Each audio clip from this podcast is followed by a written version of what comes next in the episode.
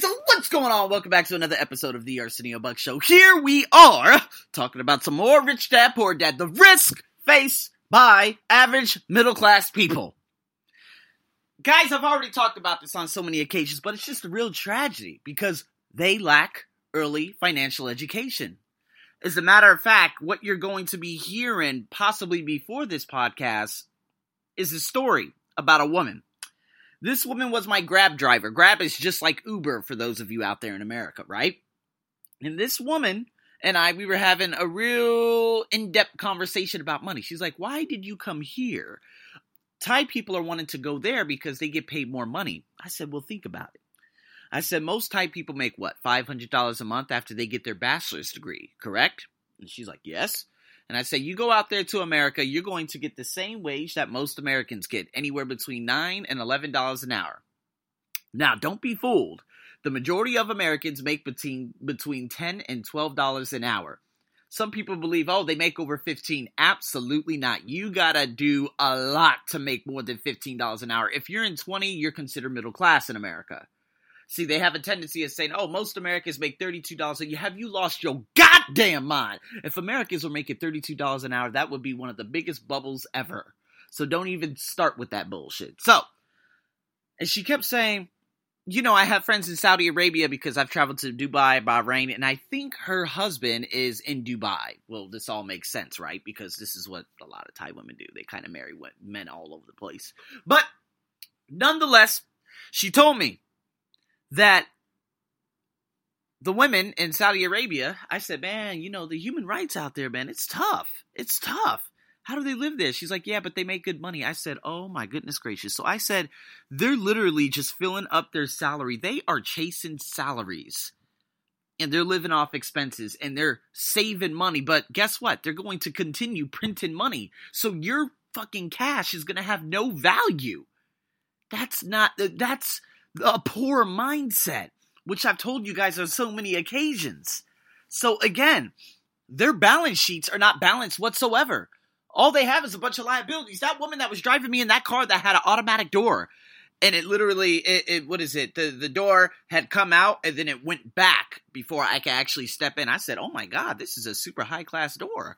And, you know, I'm just like, dude, you know what, but this is a liability. And again, have no real assets that generate income. Why? Because her notion is that you got to chase salaries. That's the problem. The only source of her income, obviously, you know, that's why a lot of Thai women, they go out and they try marrying a man so they can acquire assets. Let me give you an example. Most, I'm going to be honest with you, most, I don't give a damn where they're from. I don't care what color they are. Thai women are Thai women. They all have the same mindset. Okay? And I hate to say that, but it is what it is. Let's just put it this way. Let's put it into context. Women would marry a man, okay? Now, normally, the suckers are the ones over 50. They come here, they marry a woman that's half their age, right? And they get the man to build them a house. And that house is built on land that they might possibly own. But the man doesn't own the house whatsoever. It's in the Thai woman's name because a foreigner cannot own a house in Thailand. So, at any point, she could just kick him out and she can acquire that asset. However, is that an asset? No, because she's going to have to pay property tax. She's going to have to pay utilities and maintenance and all those other things. And there's no way she's going to be able to pay any of that because this is a poor woman and a poor mindset. Hey, I'm just keeping it real. She doesn't even live off paychecks. She lives off hustling the shit out of foreigners. Now, let's look at it from another perspective. You get a woman in the HISO category. HISO category, that means they have a lot of different assets and royalties that are paid in different ways. Now, some people, they own bars. They own what they call whore bars. So they get these women, 3-4 women, who are labeled the pretty women, right? Very thin, white skin, terrible personalities. They get them showing half their body in these bars, and they get these men to come in and drop all these drinks and hopefully buy them out for the evening. Well, a lot of these HISO women, these actors and actresses, they own bars like this. This is why they generate so much income. It's not because Grab or Shopee or any of these other big brands out here are telling them, hey, can you advertise our product? Absolutely not. They earn money by doing the egregious shit. But nonetheless, those women who work for those salaries, hey, That's a paycheck. That's all they're doing. And these high-soul women, do they also go after these foreigners? They don't go after the over 50s. They go after the under 50s, the ones that are very handsome, because guess what? That boosts their ratings on their Instagram and their YouTube videos, because, again, this will get all the other Thai women to say, handsome, handsome, oh my God, I love him, handsome, handsome, handsome, handsome. You see what I mean? So, again, it could be both the high or the low. It doesn't matter. But, again, can you knock this girl can you knock these types of women for their hustle? I mean, they're hustling their ass off by, hey, I mean, they create jobs. I mean, they're the worst jobs on the planet, but they create jobs. It's a shame, isn't it? But let's get back to the main point here. Their livelihood, your livelihood, becomes entirely dependent on your employer. Guys, I'm going to give you a situation right now. You guys are probably like, okay, so give me a situation, Arsenio. I said, okay, I'm going to give you a situation.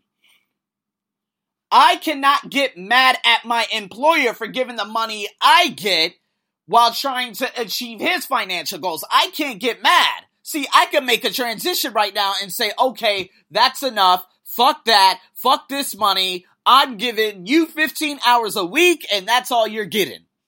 That's it. I'm not mad at him for knocking his hustle while trying to make all this goddamn money. I'm getting nothing from it. Nothing whatsoever. Well, actually, just a tad bit, but it's an extortionate amount. So, okay, Arsenio, what did you do? Well, I know other places that pay me double and triple. But again, that's just me chasing the income statement. I need to go after the balance sheet. So I finally had a conversation with this lady who has hated me for so long. You guys have probably heard me mention it on a number of occasions. Two women. One was really good. One was just, she hated my guts for a comment I made 2 years ago. I said, you can't just go around the world hating people. But nonetheless, you know, she started opening up towards the end of last year. And she, she was saying, hello, good morning. And I'm like, oh shit, she hasn't said good morning to me in about 20 months. And, you know, it kept building and building. Nonetheless, I don't really care. You know what? Because if you are extending hate towards me, it's only hurting you. It's not hurting me. It's actually lifting me, to be honest with you, because I just revert that into love. You know what I'm saying? But nonetheless, we had a conversation for the first time ever in like 2 years. And so she went to Turkey. And I said, oh my God, you went to Turkey? She's like, yeah. I was like, you went there on a holiday? Yeah. Group tour? Yeah. I said, what made you go there? She's like, oh, well, you know, Turkey's beautiful. I said, oh, Miss Positive. Okay. She made me try this dessert. I don't know what I tasted. And I still can't put a taste of that. But nonetheless, we're having a conversation. She's like, you know how many entrepreneurs I met on that trip in that group tour? I said, oh shit, that's why you do group tours. She's like, yes.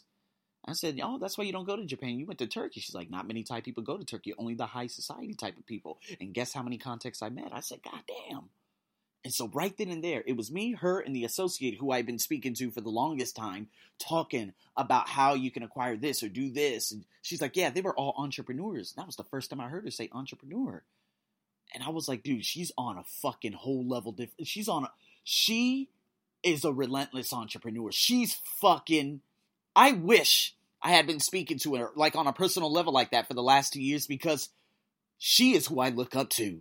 She's on a level that's insane, because just before that conversation, 5 to 10 minutes prior, she's like, hey, and this lady, the lady who I've been contacting, she was sitting behind the desk and we're having a conversation. She's like, hey, listen, you need to start speaking Thai. You need to learn how to teach Thai, because I got insane amounts of work for you.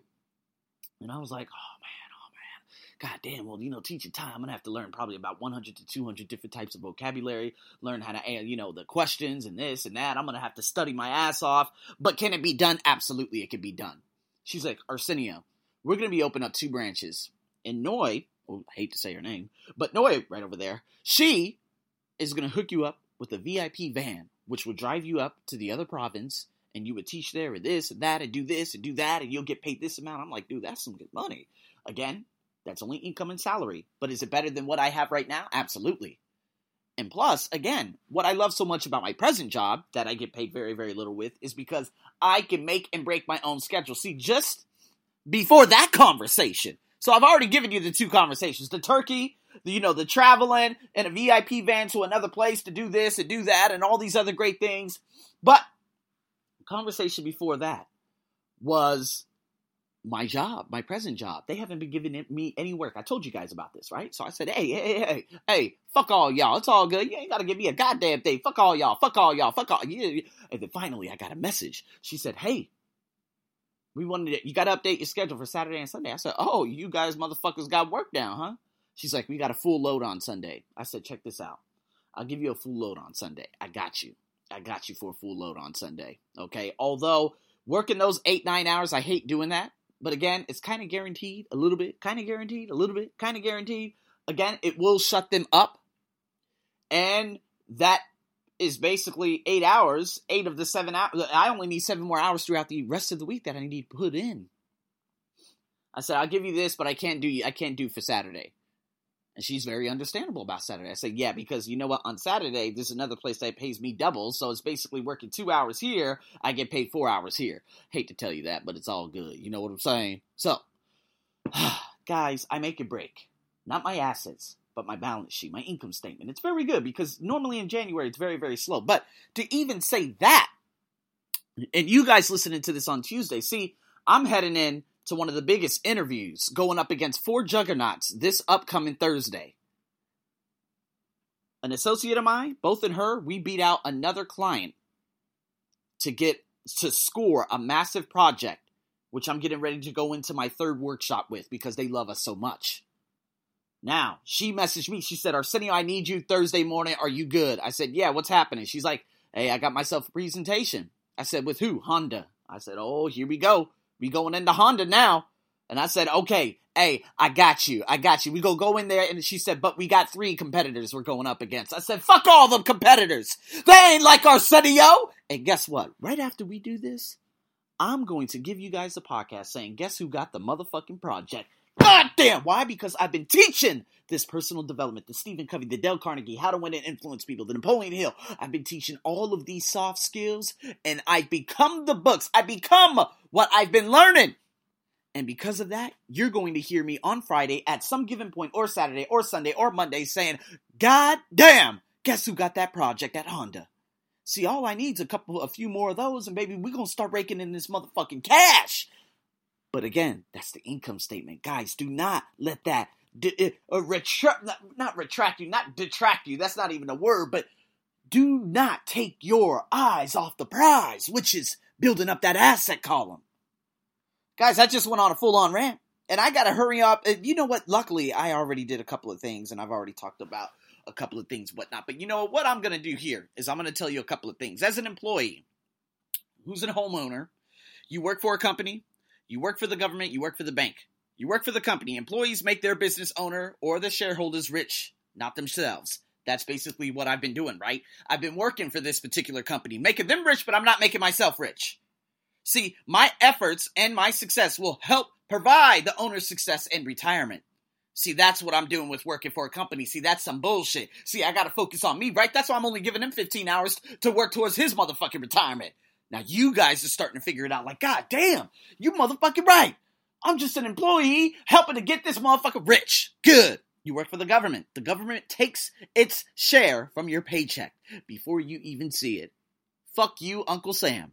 By working harder, you simply increase the amount of taxes by the government. Guess what? A lot of people who make over $250,000 U.S. motherfucking dollars every year, you know how much they get taxed? Probably about 20 to 40%.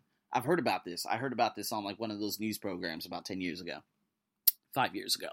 But again, you're just going to continue getting taxed. So you think that you're getting more. But again, if you're getting a salary, you're getting taxed. But if you have assets and you have passive income, you're not getting taxed. Or you work for a bank after taxes, or you know what? All of us do work for you guys work for the bank. After taxes, your next largest expense is usually your mortgage or your credit card debt if you have those two. If you don't, congratulations, never go down that road. So, guys, this is about minding your own business, right? And this is the next podcast I'm going to be getting into, but this is about minding your own business. Once you've decided to concentrate on minding your own business, focusing your efforts on acquiring assets instead of a bigger motherfucking paycheck, How do you set your goals? See, most people must keep their job and rely on their wages to fund their acquisition of assets. As their assets grow, how do they, of course, measure their extent of their success? How do you do it? When does someone know they are rich, that they have wealth? Well, that's what we're going to be getting into in the next podcast. So with that being said, guys, thank you so much for tuning in to another wonderful ESL podcast. The Arsenio Buck Show podcast. Stay tuned for more, man. You know who it is. I'm your crazy ass host. Get ready. Over and out.